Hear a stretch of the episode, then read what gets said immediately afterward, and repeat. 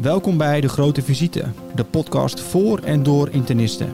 In deze podcast bespreken we actualiteiten, casuïstiek, richtlijnen en overig internistisch relevante materie.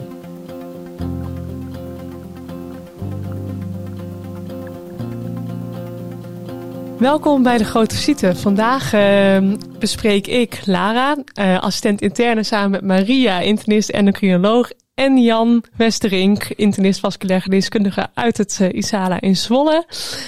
Een leuke casus die wij als internisten en artsassistenten eigenlijk in iedere avond of nachtdienst tegen kunnen komen. En wat moeten we daar nou precies mee? Goed, welkom Jan. Ik zal eerst de casus even introduceren, het eerste stukje. Want we gaan het vandaag hebben over een patiënt van 31 jaar...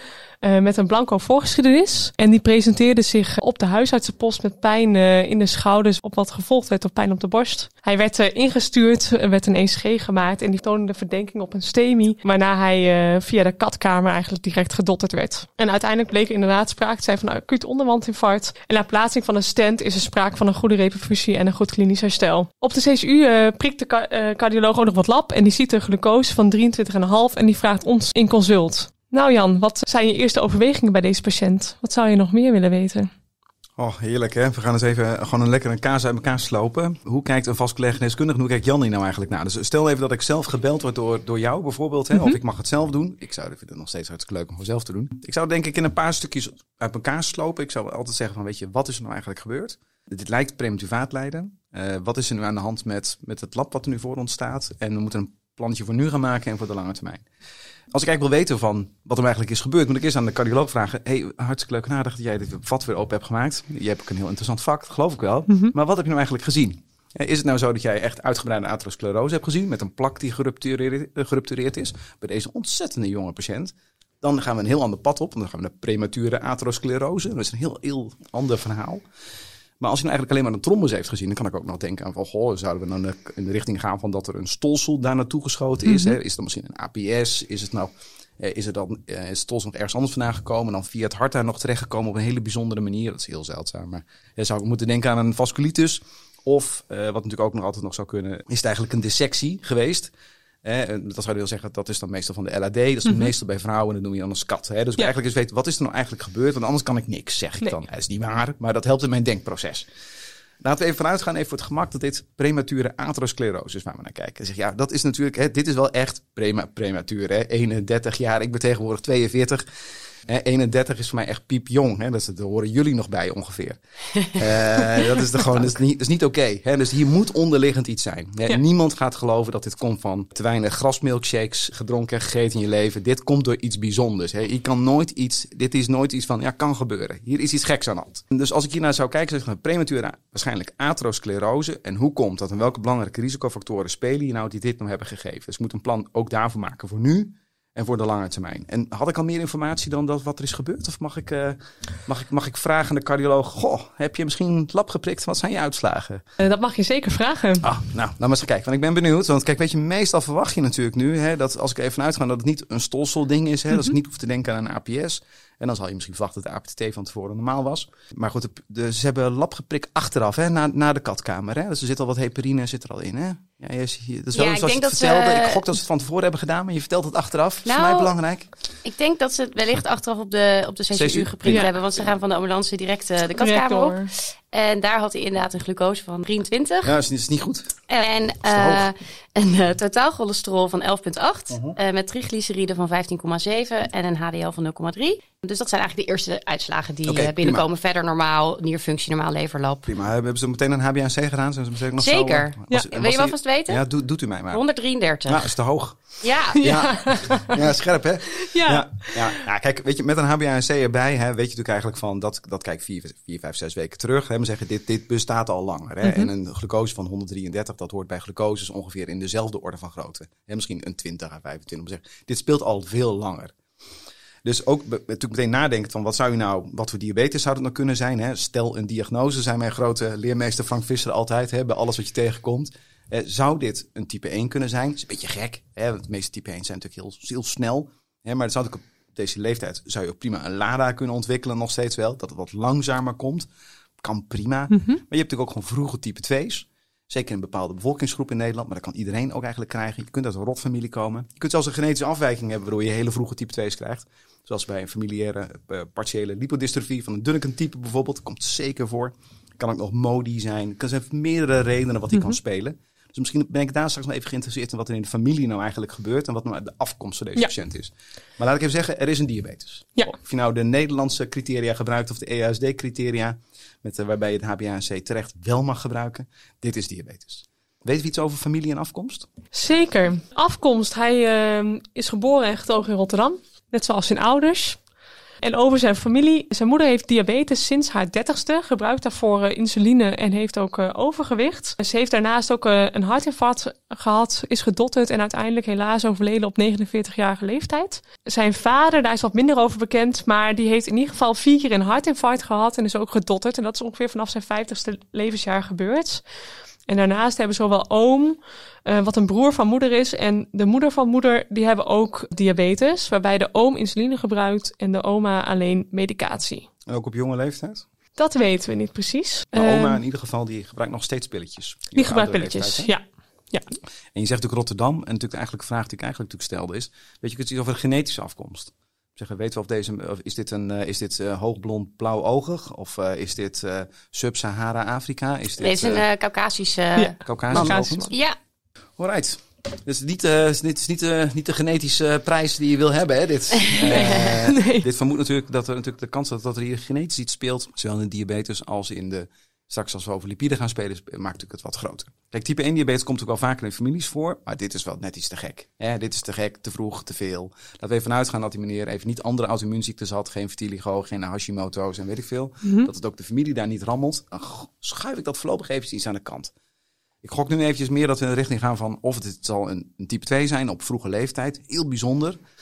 Want dan verwacht ik dat die man heel wat zwaarder zou moeten zijn. Of in ieder geval een abdominale adipositas. Ik hoor graag straks nog even iets over BMI's en buikomvangetjes. En dat zou natuurlijk altijd nog steeds van een familiaire partiële lipodistrofie kunnen zijn. Maar dan heb je natuurlijk een heel bijzonder uiterlijk met weinig vet onderhuids aan de benen. En een hele opvallende vetverdeling op het torso. Als hij dat heeft, hoor ik dat straks natuurlijk ook graag nog even. En natuurlijk kan het nog wel een MODY zijn. Maar wat tegen een MODY misschien wel pleit dat oma, als dat ook gendrager zou zijn, als die op oudere leeftijd nog steeds alleen op pillen zit, ook voor een MODY heel bijzonder is. Meestal schuif je dan toch wel dat de diagnose gesteld wordt tussen 20 en 35... en dat je dan met pillen doorschuift naar 50... en dat je rond 50, 60, waar een kind echt wel in insuline uitkomt. Dus dat zeker wel bij de meer voorkomende vormen als de 1 en 3. Dus de HNF1-alfa en HNF4-alfa. Dus ik gok nu nog even dat we richting een type 2 gaan. Maar had deze meneer van tevoren eigenlijk al klachten? Of is dit iets wat inderdaad plotseling gekomen? Ja, we zijn natuurlijk wel even bij de neer langs gegaan om een anamnese af te nemen. Zoals elk consult hoor je even langs te gaan. Ja, precies. Dus, consulten doe je niet telefonisch, verdikken me. Die meneer die vertelt dan dat hij de afgelopen maanden eigenlijk al heel veel dorst had. Okay. Hij dronk minstens 4 liter per dag. Hij had zelf stiekem al wel aan diabetes gedacht. Maar hij is bang voor prikken en naalden. Ik ook. Dus hij had dit even geparkeerd en geen contact opgenomen met een dokter. En als we dan naar hem kijken, dan denken we, nou, dat overgewicht, dat valt wel mee. Heeft hij een BMI van 27. Maar als we het nog eens goed aan hem vragen, zegt hij, ja, het afgelopen half jaar ben ik 25 kilo afgevallen. Van 120 naar 95 kilo. Deels wel bewust, maar dat ging wel erg snel. Mm-hmm. En zijn BMI is dus nu 27. Maar als je het uitrekent, dan was het een half jaar geleden nog 36. Ja, en heeft hij ook inderdaad een grote buikomvang nog steeds bij 27? Hij heeft zeker een grote buikomvang. Ik heb de precieze centimeters hier niet opgeschreven. Maar hij heeft nog wel een dik buikje. Ja. En natuurlijk heeft de assistent in de nacht al... Nee, later hebben we goed gekeken. Hij zag er niet Cushingoïd uit en had geen kenmerk van lipodistrofie. Ja, grappig. Ik zou niet meteen denken aan Cushingoïd als dit de hele familie zo rammelt. Hè? Maar ik vind inderdaad de lipodistroof zou die zeker wel hebben kunnen zijn. En daar past de familie dan deze keurig bij, laten we zeggen. Hè? Met zulke jonge ziektebeelden en veel ellende. En laten we dan nu even voor het gemak er maar even van uitgaan dat het toch gewoon een vroege type 2 is. Dat ik dit dat best bij het hele verhaal nog steeds past. En nog steeds heel bijzonder. Daar kunnen we al heel lang over praten over waarom sommige mensen nou vroeg een type 2 krijgen en anderen later. Hè? We zeggen of het nou allemaal inderdaad beta-celfunctie is en degene die daarbij horen of hoeveel buikvet je nou eigenlijk hebt. Maar laten we even zeggen dat dit een type 2 is. En dan voor nu laten we eerst maar eens gaan beginnen met deze glucose naar beneden te krijgen. De cardioloog heeft natuurlijk ontzettend veel studies in het verleden al gedaan. Of dat meteen na het myocardinfarct, of dat echt werkt. Mm-hmm. Dan praat je over de Digami-trials. Maar zeg maar dat kijkt eigenlijk naar maanden, of het na maanden wat oplevert. En dan ziet het eigenlijk, nee, weet je. Nee. Of dat nou in het vroege tijdsbestek, of dat echt heel veel uitmaakt, daar is eigenlijk veel minder over bekend, denk ik. Het is niet zo van dat je nu meteen naar 6 hoeft te gaan en hem 6 hoeft te houden. Dan gaat die man niks opleveren en levert hem misschien alleen maar ellende op. Als die man straks een hypo maakt bij een kwetsbaar hart. Een VF is zo gedaan, dan lig je op de CCU en zit die klapper zo op je borst. Maar dat moeten we misschien ook niet doen. Laat eerst maar streven naar normalisatie in de buurt van de tussen de 10 en de 15 in eerste instantie. En daar kijken we dan wel eventjes verder. Zeker vannacht. We zitten nog in de nacht, toch? We zitten nog zeker in de nacht. Ja. Ja. Nou goed, weet je, ik denk dat dit is natuurlijk ook opvang volgens het acute boekje als het gaat qua glucose-deregulatie. Dus je zal inderdaad wat vocht in mogen volgens het boekje. En dan mag inderdaad een insuline in. En ik zou er geen probleem mee hebben om nu een pomp aan te zetten. Ik zou er ook niet heel veel probleem... Ik heb nu niet ingeschat hoe droog die is. Maar ik had misschien ook wel mee kunnen leven als we hem een klein beetje alleen maar lantus hadden gegeven. Iets aan een langwerkende insuline. Maar ik vind een pomp ook schitterend. Daar hebben we lekker veel controle en kijken we morgen even verder. Want weten we nog iets over Creats, of die uitgedroogd is? Moet ik dit vragen? Zit daar nog een addertje onder het glas? Nee, ik zie het lab niet voor me. Nee, hij had normaal Creats. Zag er niet heel gedehydreerd uit. Gelukkig. Dus dat viel mee. Dus hij was niet hyperosmolair ontregeld natuurlijk met deze glucose. Gelukkig. Nee, we gaan hem eerst dan op die manier gewoon opvangen en normaliseren. En dan praten we straks dan naderhand een keer over welke medicatie je allemaal nog meer kan gebruiken. Of we gaan praten over SGLT2 en GLP1. Maar laten we alsjeblieft nu niet meteen daarover gaan praten. Ik geloof dat iedereen in Nederland langzamerhand daar alles over weet. Maar dat komt een andere keer, denk ik wel. Ja. Oké, dus laten we... mag ik glucose even parkeren, even als onderwerp? Dus ik mag nog steeds even vanuitgaan dat de premature atherosclerose is bij een jonge vent, 31 jaar, die ook al langere tijd daarvoor waarschijnlijk, gok nog steeds even, op een vroege type 2 diabetes heeft gehad. Wat natuurlijk wel een risicofactor is voor hart- en vaatziekten. Maar dat is natuurlijk nooit in zijn eentje een verklaring voor hart- en vaatziekten op deze leeftijd. Hè? Dan moet het verkeerd. Glucose zelf is echt een inimini risicofactor. Ja. En mag ik nog... het is nacht natuurlijk. Ja. En je hebt een hoog glucose. Je hebt op zich een jonge patiënt. Overgewicht beschermt niet tegen type 1 diabetes. Nee. Zou je daar nog iets voor doen om dat toch in de nacht uit te sluiten? Of misschien voor het vervolg, polyklinisch? Of ik het nu... Eigenlijk zeg ik tegen Jan van... Jan, zou je nu antistof aanvragen? Kijk, je kunt natuurlijk nu andere trucjes doen. Je kunt ook gaan zeggen van... Ik ga nu nog C-peptides meten tegelijkertijd. Hè? Maar dit is natuurlijk een beetje de vraag... of je nu een normale beta-celfunctie hebt bij deze glucoses tijdens de ziekteperiode. En ik gok ook even straks dat we nog een lipidespectrum hebben... waar ik nog iets van moet gaan vinden. Ja. Kijk, ik denk je nu geen C-peptides moet gaan meten persoonlijk. Nee. Kijk, als hij nul is hij nul hoor. Dat wel. Maar hij zal nooit nul zijn. Daar geloof ik niks van. Nee. En dan is de interpretatie heel erg ingewikkeld. En het maakt voor nu ook niet heel erg uit... want ik nu even met insuline sowieso ga beginnen. Ja, precies. En ik denk dat ik straks waarschijnlijk op basis van het verhaal... toch ga gokken dat het een type 2 gaat zijn. Ja. Maar het is altijd een goede overweging. Maar voor vannacht maakt me dat even niet uit. Nee. Ik ga toch insuline geven. Ja. Dat is denk ik een goede aanvulling. Ik zie dat er een C-peptide geprikt is. Ja. En die is inderdaad dan aan de lage kant... Ja. Niet nul. Ik denk ook dat als hij nou heel hoog zou zijn, je verwacht het misschien niet, dan heb je natuurlijk ook een antwoord, hè, dat je gewoon insuline maakt. Dan pleit het erg voor een type 2 diabetes.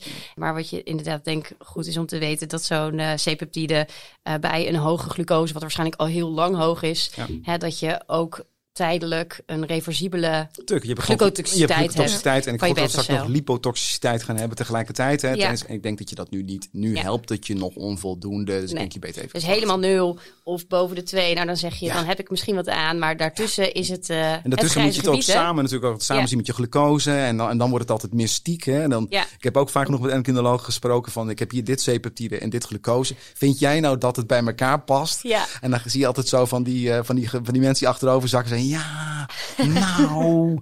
Daarom ben ik ook geen endocrinoloog geworden. Ik heb het serieus overwogen, Maria. Ik was er bijna. Ik heb het afgezegd. Ik kan toch iedereen aanraden. Ja. Wow, jawel. Is leuk. Toch afgewogen naar de vasculaire uiteindelijk. Ja, ik bleek qua persoonlijkheid ook beter te passen. Oké, goed.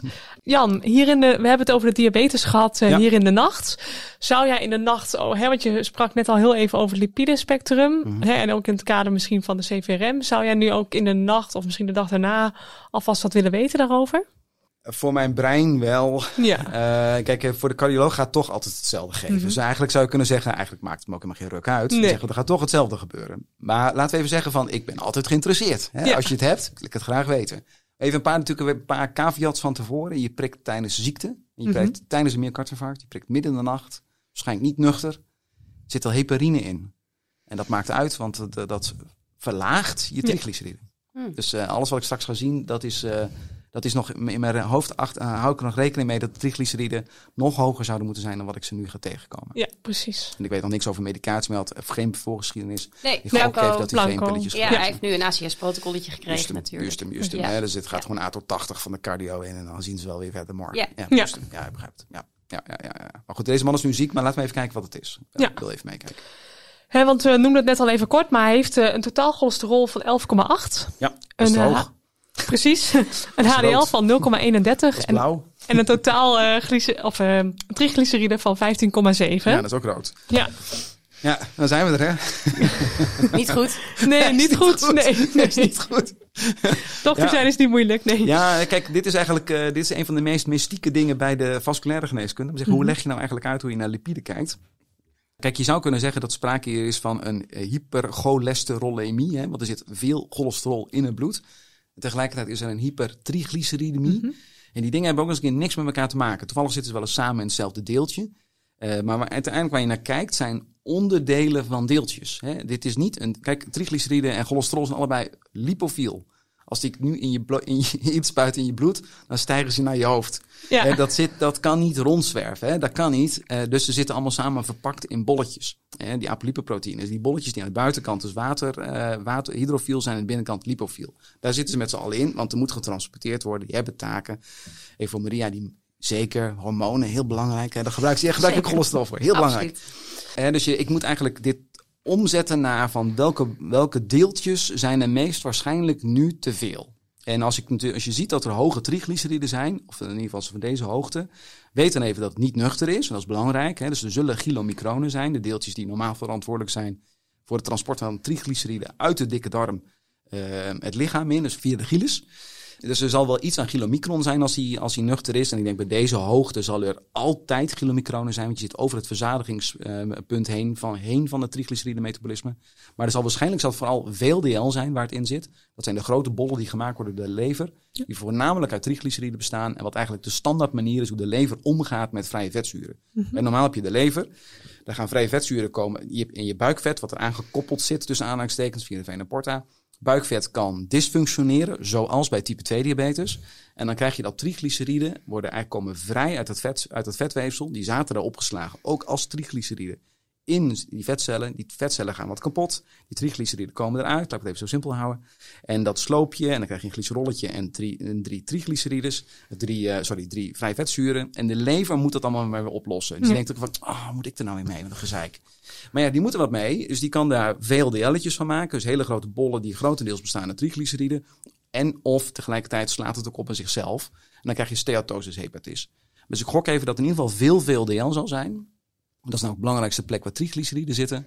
En er zullen ook wel, gezien de hoogte van een triglyceride, zullen ook wel chylomicronen zijn. Ook al ben je nu nuchter. Dat zal ook allebei tegelijkertijd waar zijn. Bij een diabetes zie je tegelijkertijd ook heel vaak dat er veel remnants zijn. Dus die IDL'tjes, dat zijn eigenlijk de afbraakproducten van VLDL. Dus VLDL is heel triglyceridenrijk. Dat sloop je en dan gaat triglyceriden haal je eruit voor verbranding en opslag. Als dat lukt, hè, want tijdens insulineresistentie lukt dat niet zo goed. En dan wordt het deeltje kleiner en kleiner en kleiner. En dan krijg je een remnant deeltje of een IDL deeltje. En die dingen zijn nog steeds ontzettend atrogeen. Want die komen qua grootte in de buurt van LDL. Bevatten heel veel triglyceriden. En daarmee zijn ze heel erg pro-inflammatoire als ze in de band komen. Dus ik gok even dat ik hier kijk naar een zeer pro-inflammatoire spectrum. Waarbij je veel VLDL hebt. Waarschijnlijk ook nog wat chylomicronen. Maar er zal ook veel remnant deeltjes aanwezig zijn. Dus je dat standaard eigenlijk ziet bij een type 2 diabetes. En ik hou nog even in mijn achterhoofd van, dit zal het meest waarschijnlijk zijn diabetes waar ik naar kijk. Maar gezien de hoogte kan het ook best zijn dat er afwijkingen zijn genetisch in het triglyceride-metabolisme. Zoals mutaties in LPL of in ApoA5 of C2, C3. Allemaal dingen die betrokken zijn bij de normale verwerking van triglyceriden. De cardioloog heeft net nog heparine erin gejast rond de stenting. En wat de heparine doet is dat het LPL van de wand afrukt. En zo woep, opeens komt er allemaal LPL in het systeem. En dat zorgt nog eens extra voor op zich dat het triglyceriden iets lager worden. Dus waarschijnlijk voordat de patiënt op de katkamer lag, was de TG's waren nog wat hoger. Ja. Dat heeft de heparine daar nog een beetje aan bijgedragen. Je kunt dat nog een keer nu heparine injassen, maar dan lukt het trucje niet nog een keer, want er zit geen LPL meer op de wand. Dus het is een eenmalig effect. Ja. Dus voor degene die dacht, Werkt dat dan? Nou ja, nee, niet altijd. En LPL sowieso tijdens insulineresistentie, zoals het wat nu waarschijnlijk zal spelen, werkt dat sowieso niet zo heel erg goed. Dus het, waarschijnlijk is het wel iets hoog geweest voor de katkamer. Nou, dan heb je nog totaal hoog totaal cholesterol. Mm-hmm. Wat we natuurlijk niet vertellen is het LDL. Want LDL is niet te berekenen. Nee.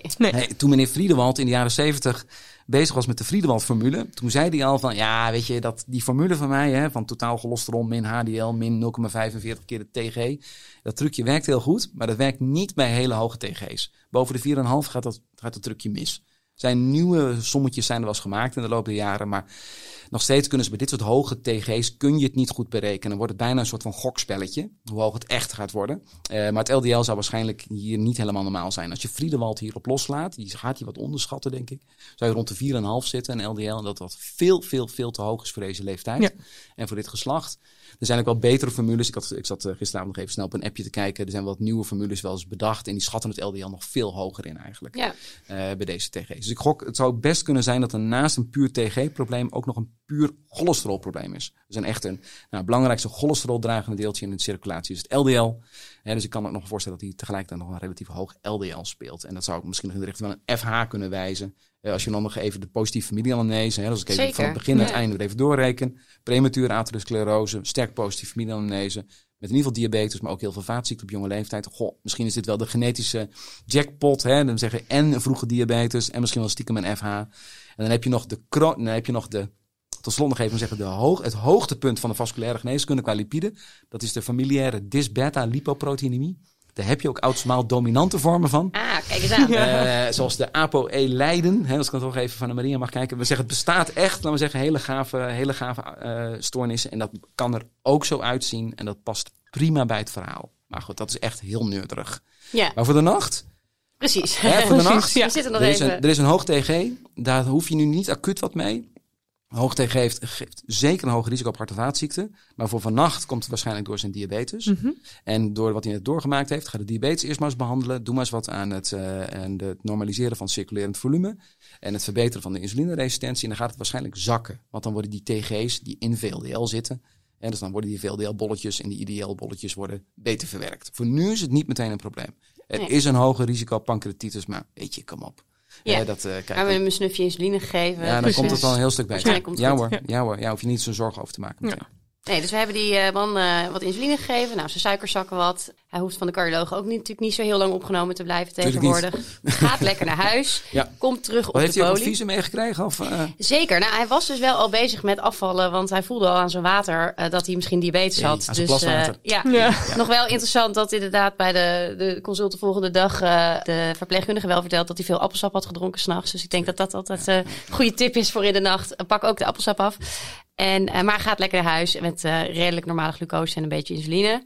En dan komt we hebben hem ontslagen met alleen insuline, begrijp ik. De volgende dag hebben we toch ook gedacht dat hij toch het meest waarschijnlijk een type 2 diabetes zou hebben. En een beetje metformine alvast bijgestart. Ja, je hebt de C-peptide niet afgewacht, begrijp ik maar hier. De C-peptide, nee, die hebben we wel gezien. Ja, dus dat is dat grijze gebied. Dus dan zeg je, een C-peptide is normaal. Dat is altijd in de endocrinologie normaal, vinden we bij een glucose van 23 een normaal C-peptide toch inadequaat. Dus op dat moment toch wat insuline gegeven. Vinden wij in de vasculaire geneeskunde ook wel. Ja, zeker. Ik denk dat we best wel veel diabetes doen, hè? Toch wel. Ja, dat denk ik wel. Dus nee, hij is wat metformine en die insuline en zijn ACS-pakketje natuurlijk. Waarom heb je niet meteen SGLT2 maar meegegeven eigenlijk? Als je dan toch meteen even deze casus speelt dus net zo anderhalf jaar geleden. Dus toen had hij op dit moment nog geen vergoedingscriteria voor de SGLT2. Ja. Maar dat is natuurlijk heel belangrijk dat we inmiddels medicijnen hebben die voor diabetes zijn ontworpen. Maar wellicht misschien nog belangrijker zijn voor hart, vaten en nieren. Ik merk, laat me zeggen ook wel, ik weet niet of ik het zelf gedaan had hoor meteen. Ik denk dat ik dit polyklinisch pas overwogen had. En we zeggen zeker als je nog in je hoofd nog een type 1 hebt. Ja, bijvoorbeeld vind ik het helemaal niet erg als je even wacht. Die dingen werken niet zo dat je meteen de volgende dag 50% minder doden hebt. Zo werkt dat niet. Nee. Dus ik kan me ook heel veel voorstellen dat je er even mee wacht. En je merkt ook al bij de cardioloog, vind ik ook wel, dat die ook wat voorzichtig zijn. Ook bij hartfalen patiënten. Van, moet je dat bijvoorbeeld bij hartfalen meteen opstarten? En die doen dat ook niet allemaal meteen na de opname. Dus ik zag nog een recente meta-analyse dat het wel veilig lijkt. Bijvoorbeeld ook zelfs bij hartfalen, waar je toch meest nog zorgen zou hebben over de vullingsstatus. Dat ook al start je het op tijdens de opname, dat het gewoon veilig lijkt te zijn. Dat je niet opeens allemaal doden maakt, insufficiënties maakt of ketoacidosis maakt. Ja. Ja. Ik zat nog even te denken, die meneer krijgt natuurlijk als een statine. Mm-hmm. En hij komt op de poli en zijn insulineresistentie is een beetje voorbij. Ja, je kunt eigenlijk nooit meer een lipidespectrum krijgen zonder statine. Ga je dan maar af op het lipidespectrum wat je in eerste instantie had? En zou je dan toch bijvoorbeeld genetische diagnostiek naar een lipidestoornis inzetten? Oh, zo. Want je krijgt nooit meer een LDL eigenlijk zonder een statine. Of zonder. Nee, dat kan wel. Tenminste, zou jij hem vragen om even te stoppen met zijn statine? Nee, je kunt... Kijk, oh man, er zijn zoveel opmerkingen waar ik gewoon een uur over kan praten. Oh, maar de tijd krijg ik zeker niet. Nee, kijk, over statines, kijk, weet je, het effect is bizar voorspelbaar. Okay. Je weet, dus niemand is ongevoelig voor statines. Mm-hmm. De enige patiënten die ongevoelig zijn degenen die het niet slikken. Dus je kunt gewoon keurig terugrekenen. En er zijn gewoon sites, en ik zou altijd iedereen aanraden van kijk af en toe eens een keer op lipidtools.com. Dan kun je eens zien, wat is nou normaal voor de leeftijd? Dan zie je opeens ook dat een LDL van 3,5 bij iemand onder de 18 debiel afwijkend is. Bijvoorbeeld, maar je kunt ook op diezelfde site kun je ook gewoon terugrekenen van wat zou mijn LDL zijn geweest als ik dit LDL zie en ik heb deze behandeling gezien. Wat is nou eigenlijk, is het oorspronkelijk geweest? En voor die vraag die jij stelt, is het alleen maar dat interessant. Kijk, triglyceride-metabolisme is hartstikke volatiel. Dus dat kan zomaar uit de bocht vliegen. En dat is ook exponentieel. Het is heel moeilijk om van een TG van 2 naar 4 te komen, maar super makkelijk om van 8 naar 80 te komen. Dus dat is heel gevoelig voor leefstijlinvloeden. En dat is heel gevoelig voor of er alcohol gedronken wordt. Ik heb het er niet eens over gehad, over het onderwerp. Ons patiënt heeft waarschijnlijk geen alcohol gedronken, is het HDL veel te laag voor. Dat verwacht je normaal hoog TG, hoog HDL, maar dat is voor een andere keer. Ik denk dat als die patiënt terugkomt op de poli, zou ik me graag een nuchter lipidespectrum een keer willen zien. Ook even te kijken wat hij aan zijn TG's overhoudt. Hè? Want zoals net al gezegd, TG's zijn degenen die gevoelig zijn voor dieet. En LDL weet je, er zijn altijd leeftijdsgoeroes, ook in onze eigen vak, die daar heel lang over praten. Maar LDL is ontzettend ongevoelig voor leefstijlinterventie. Behalve als het helemaal geen LDL was en als het toch een disbeta-lipoproteinemie was, maar dan is het ook geen LDL. Ik geloof dat we dan ook anders te diep gaan. Maar voor degene die ooit een keer in zijn praktijk heeft gezien dat een LDL sterk reageert op leefstijl, waarschijnlijk was het tegelijkertijd een hoog TGE. En dan is het eigenlijk een disbeta. En die hebben geen LDL. Of bijna niet.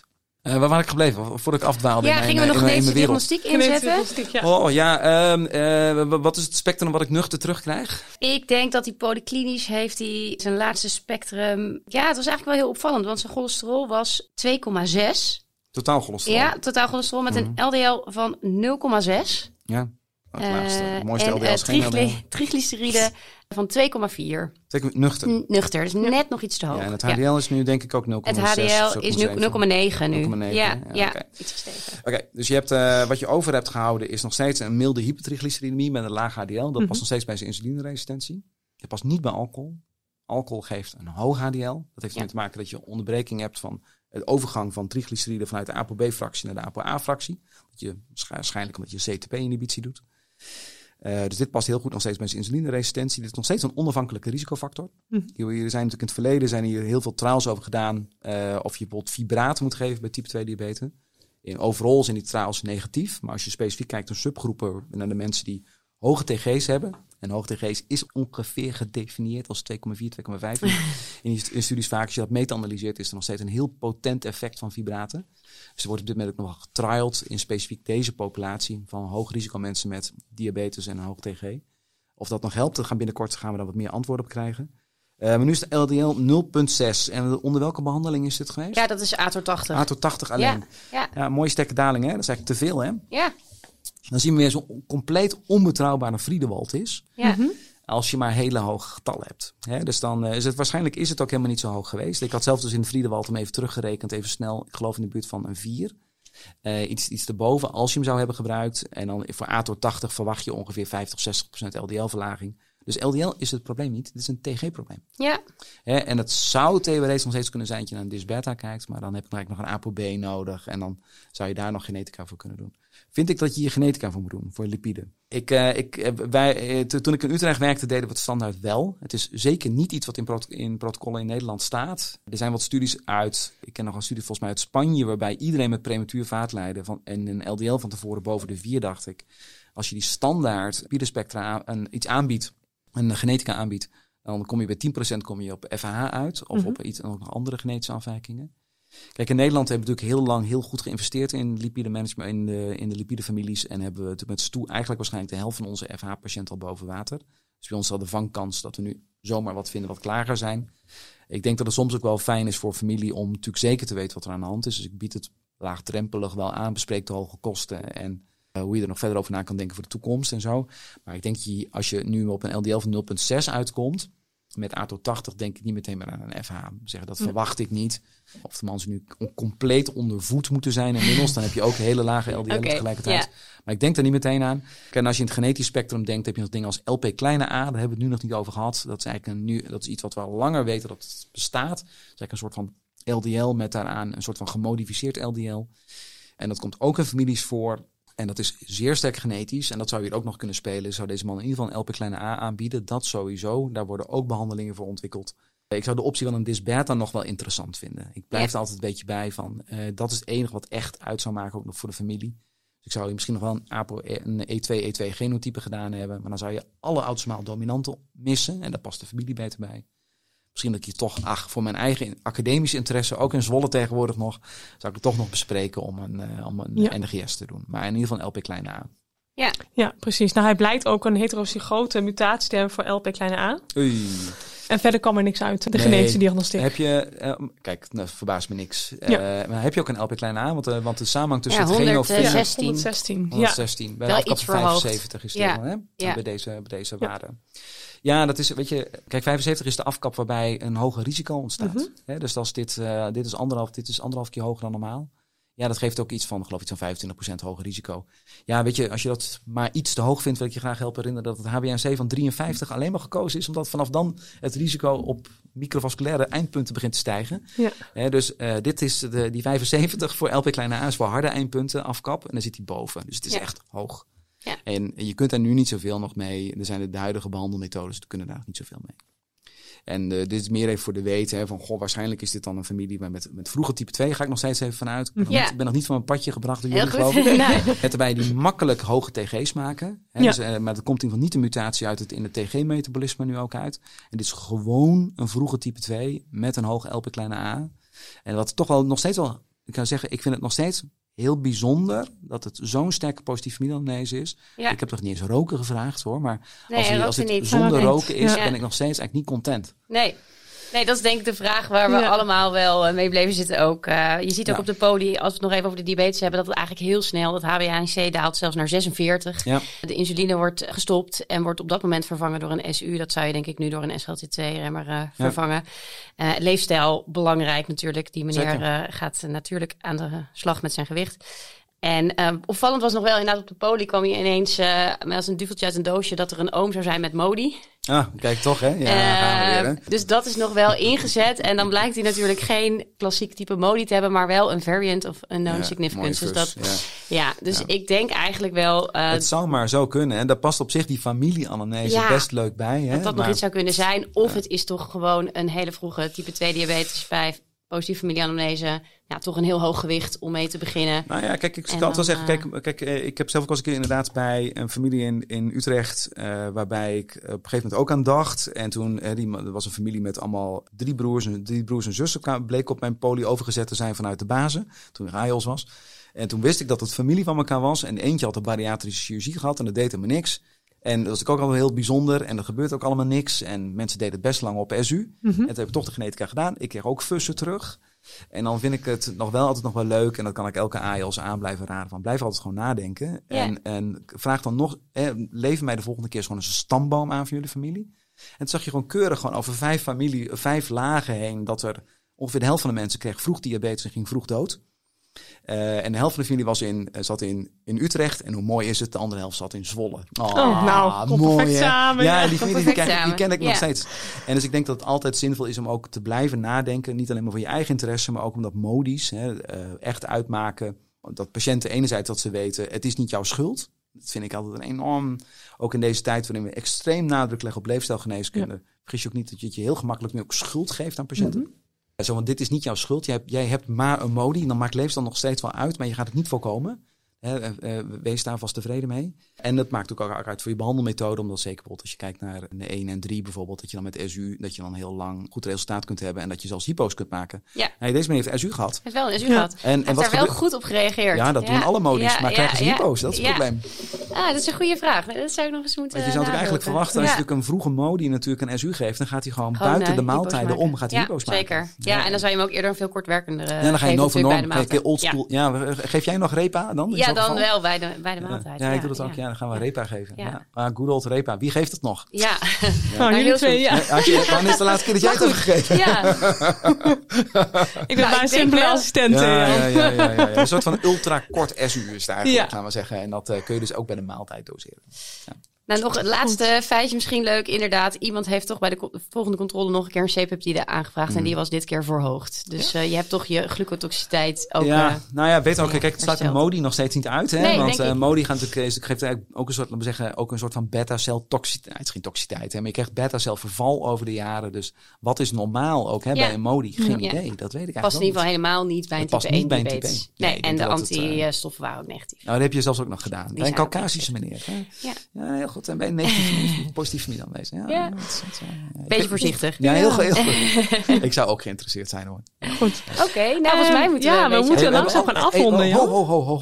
Zijn alle risicofactoren onder controle? We gaan natuurlijk brieven schrijven aan de huisarts. Die diabetes onder controle. Zijn we tevreden? Hebben we goed HbA1c-doel gesteld? 46, ja. Goed, met orale therapie zijn we tevreden. Zijn we content? Zijn er andere microvasculaire complicaties? Hebben we nog microalbuminurie waar we wat van moeten vinden? Geen albuminurie. Hij is naar de oogarts gestuurd. Geen retinopathie. Nog een keer extra naar de oogarts gestuurd nadat de HbA1c snel gedaan was. Dat ging gelukkig ook goed. Hij had geen hypertensie. Mooi. Wat is hypertensie? Als Wilco Spiering dit nog hoort. Normale bloeddruk is 120/80. Maar we accepteren onder de 140. 40, lager is beter. Ja. En heeft hij nog steeds DAPT van de cardioloog? Ja. Oké, wil je nog daarna, en als hij dan straks klaar is met zijn DAPT, wil je nog met hem bespreken of hij iets anders nog moet doen? Wil je hem nog rivaroxaban gaan geven tegelijk naast zijn ASCAL? Heb je nog YouPrevent erbij gepakt? En gekeken wat je hem zou kunnen bieden? Ik heb het gevoel dat jij er iets over gaat zeggen. Nee, kijk, weet je, we moeten natuurlijk altijd even gewoon zeggen, we komen aan het eind. Hè, je gaat de patiënt nu straks teruggeven aan de huisarts. Dan krijgt iedereen straks een standaardbehandeling en dat is prima. Dat is prima voor 99%. Maar deze man is niet 99%. Nee. En die man moet nog een heel eind. En dus je kunt die man nu wel bespreken van wat zijn de dingen die je kunt verbeteren in je leefstijl. Helemaal prima. Doe de standaard dingen. Helemaal prima. Maar wil je misschien wel een keer beyond the call of duty? Je zou hier ook kunnen overwegen. Dus dat niet in Nederlandse richtlijnen. Maar dan kunnen we de Europese richtlijnen kijken. Is dit iemand voor colchicine? Bijvoorbeeld, je hebt een Lodoco 2-trial in Nederland gehad. Ja, zeker. Dat Nederland gestart. Eén tabletje colchicine kun je prima naast de statine geven. Dat geeft helemaal geen probleem in die trial. Dan geef je toch weer, even op mijn hoofd, iets van 27% minder mees-eindpunten. Je kunt overwegen om een soort van kompas-antistollingsschema te geven met rivaroxaban. Dan moet je praten over de bloedingsrisico's. Ja. Maar je kunt ook beyond the call of duty. Deze man moet nog een ontzettend eind immers. Nou, misschien is de conclusie dat mannen van 31 met vroege diabetes en vroege prematuur vaatlijden misschien niet meteen terug gaan naar de huisarts. Ik zou als vasculaire geneeskundige zeggen, nee, want de cardioloog gaat het wel doen. Maar dat is denk ik ook wel waarom wij er nog steeds bestaan. Hè? Ja. En wij met z'n allen. En ik denk dat vanuit de vasculaire zeggen, waarbij we natuurlijk iets van meer doen alleen maar dan lipiden hebben. Dus vanuit de diabetes, vanuit een hoge bloeddruk, van inflammatie, je graag altijd even meekijken. Ja. Als goede afsluiter, Jan, wat zou jij hem geven als antistolling uiteindelijk? Als de DAPT-periode voorbij is, bedoel je? De richtlijn is hier aspirine. En ik denk dat nog steeds prima is. Ik geef relatief weinig mensen nu nog maar rivaroxaban aspirine. En ik denk dat je combinatie uit het kompastraal. En ik denk dat we daar ook eens een keer over na moeten denken. Dat zijn van die behandelingen waar je zegt van, dan ga ik er nog een keer een overtreffende trap overheen. Ja. En ik denk dat wij de neiging hebben om die overtreffende trap pas te pakken als de patiënt al heel ziek is. Dan zeggen we van, dan heeft hij al zo vaak wat gehad. Nu ga ik naar de overtreffende trap in de behandeling. Maar de facto wat je dan gaat doen is dat je de meest ernstige behandeling eigenlijk gaat geven. De behandeling ook met de meeste bijwerkingen. Aan de meest zieke, krakkemikkige mensen. Waarin je eigenlijk natuurlijk de minste absolute winst nog maar gaat hebben. Want ze zijn al bijna dood. Even gechargeerd. En dat wil je ook niet. Hè? Dus daarom heb je denk ik ook dingen als... Dus dank voor het voorzetje. En zeggen, heb je ook dingen als lifetime calculatie. Hè? Pak YouPrevent er dan bij. En hier kun je een dial doen bijvoorbeeld. Het diabetesmodel. voor lifetime calculatie. Dan kunnen we laten zien wat de extra winst zou zijn. Ja. Oké. Dan sluiten we het hierbij af, Jan. Ontzettend bedankt voor je inbreng. Ja, doe graag. Was hartstikke leuk. We hebben weer veel geleerd, denk ik. Precies. En mochten we in de nacht er een keer niet uitkomen, dan is een belletje naar Zwolle zo gemaakt, denk ik. Ja. Ja, hou het vak leuk. Blijf je altijd afvragen. Als dingen niet kloppen, dan klopt het ook niet. Nee, helemaal goed. Helemaal goed. Dankjewel, hè. Okido. Dankjewel voor het luisteren naar deze aflevering van De Grote Visite, een podcast van de Nederlandse Internistenvereniging. Dank aan mijn podcastcollega's Anna Verhulst en Maria Sleddering, maar natuurlijk ook Bas Blok en Dirk-Jan Mons. De productie van deze podcast is in handen van Met Online. Vond je het leuk om te luisteren? Vergeet dan niet om je te abonneren op het podcastkanaal van De Grote Visite en deel deze podcast vooral met je collega's. Tot de volgende keer.